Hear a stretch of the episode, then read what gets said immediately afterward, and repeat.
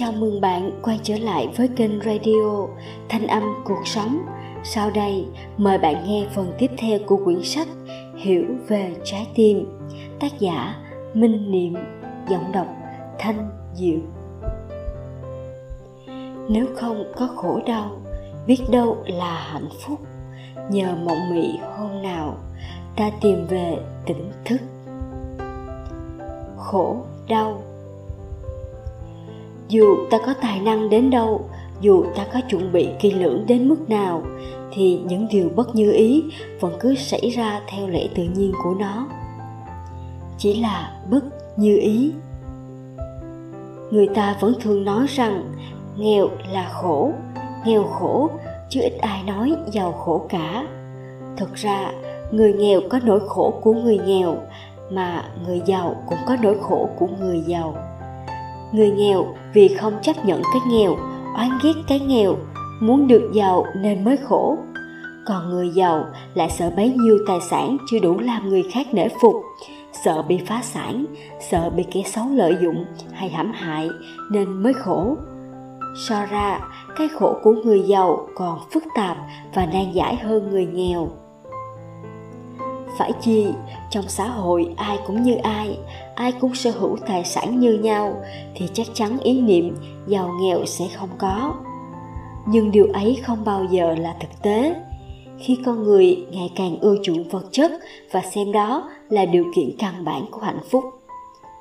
Cho nên, nếu ta may mắn không bị cuốn theo quan niệm của xã hội mà thoát ra khỏi ý niệm giàu nghèo, ta thấy sự hưởng thụ vật chất không phải là lý do lớn nhất để ta có mặt trên cõi đời này, thì chắc chắn ta sẽ không còn than nghèo khổ nữa. Người ta cũng thường gộp chung cực với khổ. Cực, khổ, nhưng bản thân của sự cực nhọc chưa chắc đã khổ. Chỉ vì ta kháng cự lại nó, ta muốn mình không phải vất vả mà vẫn có đầy đủ mọi thứ tiện nghi như bao người khác nên ta mới khổ. Ta chỉ biết so sánh, đòi hỏi chứ không chịu tìm hiểu căn nguyên sâu xa tại sao mình lại cơ cực. Chắc ta cũng đã từng chứng kiến có những người chỉ cần người thân của họ qua khỏi cơn bệnh hiểm nghèo, dù người thân ấy không thể tiếp tục lao động nữa thì họ vẫn vui lòng đem hết thân mạng của mình ra để bảo bọc. Có những người làm công tác cứu hộ, họ biết lao vào lửa dữ, chui xuống lòng đất hay đi ngang qua lằn tên mũi đạn sẽ rất nguy hiểm đến tính mạng. Nhưng vì tình thương mà họ không hề xem đó là nỗi khổ.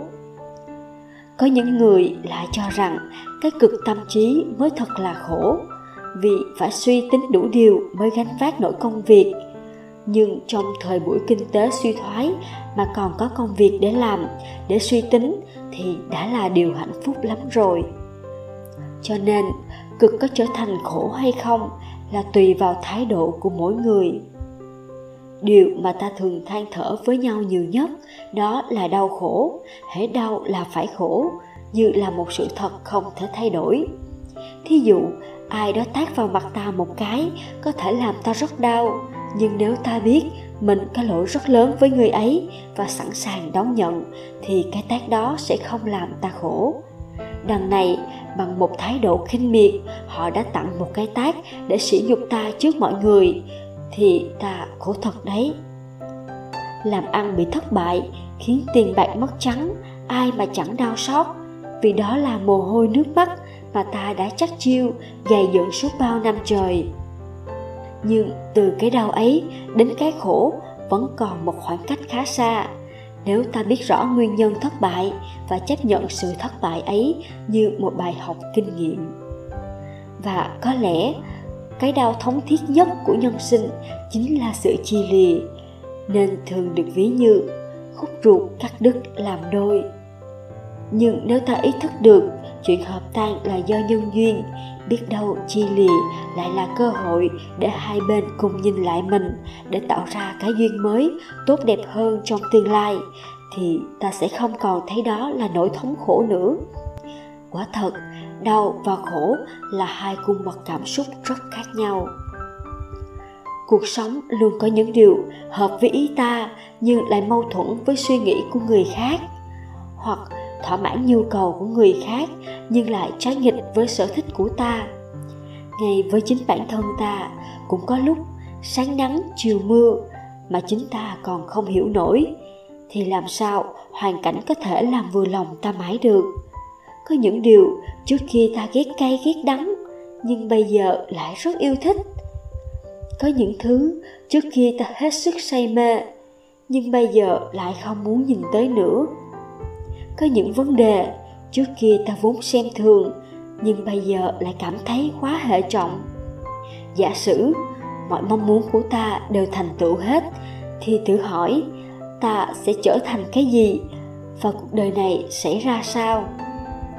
Vậy mà ta chỉ biết đòi hỏi chứ không chịu suy xét nó có thật sự đúng đắn và phù hợp với khả năng của ta và hoàn cảnh hiện tại hay không. Rõ ràng cái khổ của ta không hẳn là cái khổ của kẻ khác, vì thế hầu hết những nỗi khổ mà ta thường kêu ca chỉ là sự bất như ý mà thôi. Vì vậy, thay vì than tôi khổ quá thì hãy nên nói nó bất như ý với tôi quá. Cách gọi này chính xác hơn. Nó sẽ đánh động vào ý thức, giúp ta nhìn lại thói quen hay cách phản ứng của mình, thay vì cứ rượt đuổi theo đối tượng khác để đổ lỗi hay trừng phạt. Từ đó, ta sẽ nhận ra quan niệm đời là bể khổ chỉ là do cách nghĩ hay chỉ là định kiến mà thôi. Giá trị của khổ đau. Ta đừng bao giờ quên rằng ta không phải là một cá thể tồn tại biệt lập. Ta phải luôn chịu sự tương tác của bao nguồn lực xung quanh, từ bạn bè, gia đình đến xã hội và cả vũ trụ bao la nữa. Dù ta có tài năng đến đâu, dù ta có chuẩn bị kỹ lưỡng đến mức nào, thì những điều bất như ý vẫn cứ xảy ra theo lẽ tự nhiên của nó. Có thành thì phải có bại, có hợp thì phải có tan. Tại sao ta chỉ muốn thành và hợp, còn bại và tan để cho ai? Lúc may mắn, sao ta không tự hỏi mình có thật xứng đáng với những thành quả ấy và có nên đón nhận nó hay không? Vậy mà, mỗi khi gặp xui rủi, thì ta lại khóc than ầm ĩ, đòi hỏi sự công bằng.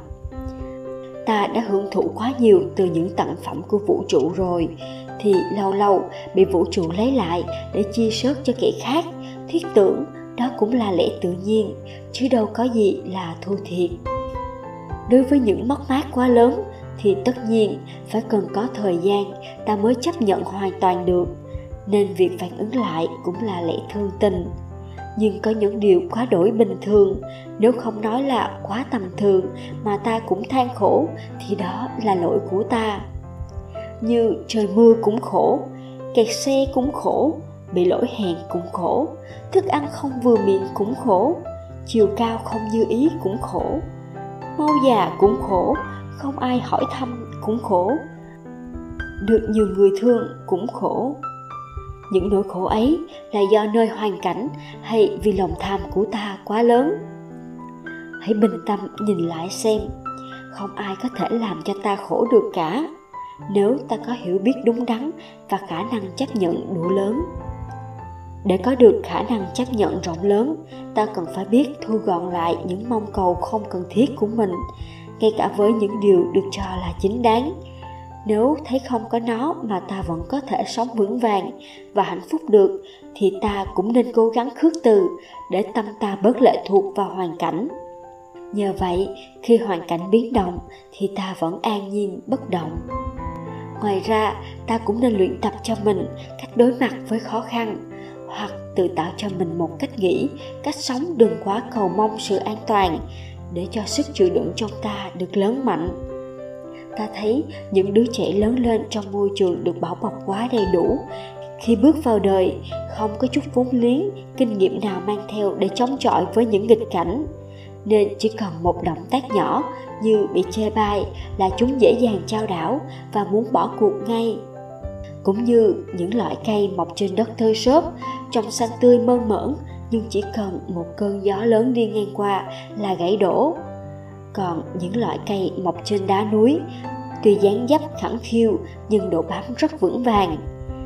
Cho nên, ta không thể cầu nguyện cho cuộc đời đừng xô đẩy mình vào những hoàn cảnh nghiệt ngã. nhưng ta có thể làm cho mình không bị ngã gục trước sóng gió cuộc đời bằng sự vững chãi từ chính trái tim mình. Để có được trái tim ấy, ta phải biết đặt mình vào khuôn khổ của sự đào luyện, chứ không thể do sự ép buộc mà được. Nghĩa là ta vừa phải giới hạn sự hưởng thụ, cũng vừa phải tập đối đầu với mọi nghịch cảnh. Ta đừng vội kêu ca, sống mà không hưởng thụ thì sống để làm gì? Có ai cấm ta hưởng thụ đâu. Nhưng cái gì cũng có cái giá của nó cả. Nếu ta cứ dung dưỡng cho cái tôi yếu đuối mãi, thì đừng hỏi tại sao đời mình cứ khổ đau hoài. Dĩ nhiên, với một người đã có trái tim vững chãi và bao nhiêu danh lợi cũng không là vấn đề. Họ có đủ bản lĩnh để vượt lên trên danh lợi hay sử dụng nó một cách hữu ích cho đời. Song, thực tế, số người có ý niệm mong muốn buông bỏ thói quen hưởng thụ rất hiếm, và số người làm được lại càng hiếm hơn, nhất là trong tình trạng hiện nay. Người ta dám đạp đổ cả thành trì đạo đức để tranh giành quyền lợi, bất chấp mọi hậu quả.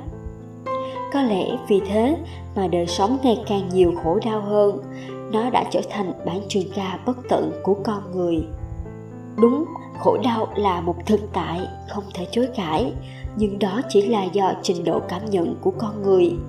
Khổ đau vốn không phải là bản chất đã định sẵn của cuộc đời này, bởi xét cho cùng thì không có gì là khổ đau cả. Do nguồn máy tâm thức trong ta vận hành sai lệch, nên nó đã tạo ra những phản ứng chống đối lại những hoàn cảnh mà nó cho là trái nghịch. Rất may, nguồn máy tâm thức ấy là một hợp thể linh động, nên có thể điều chỉnh được.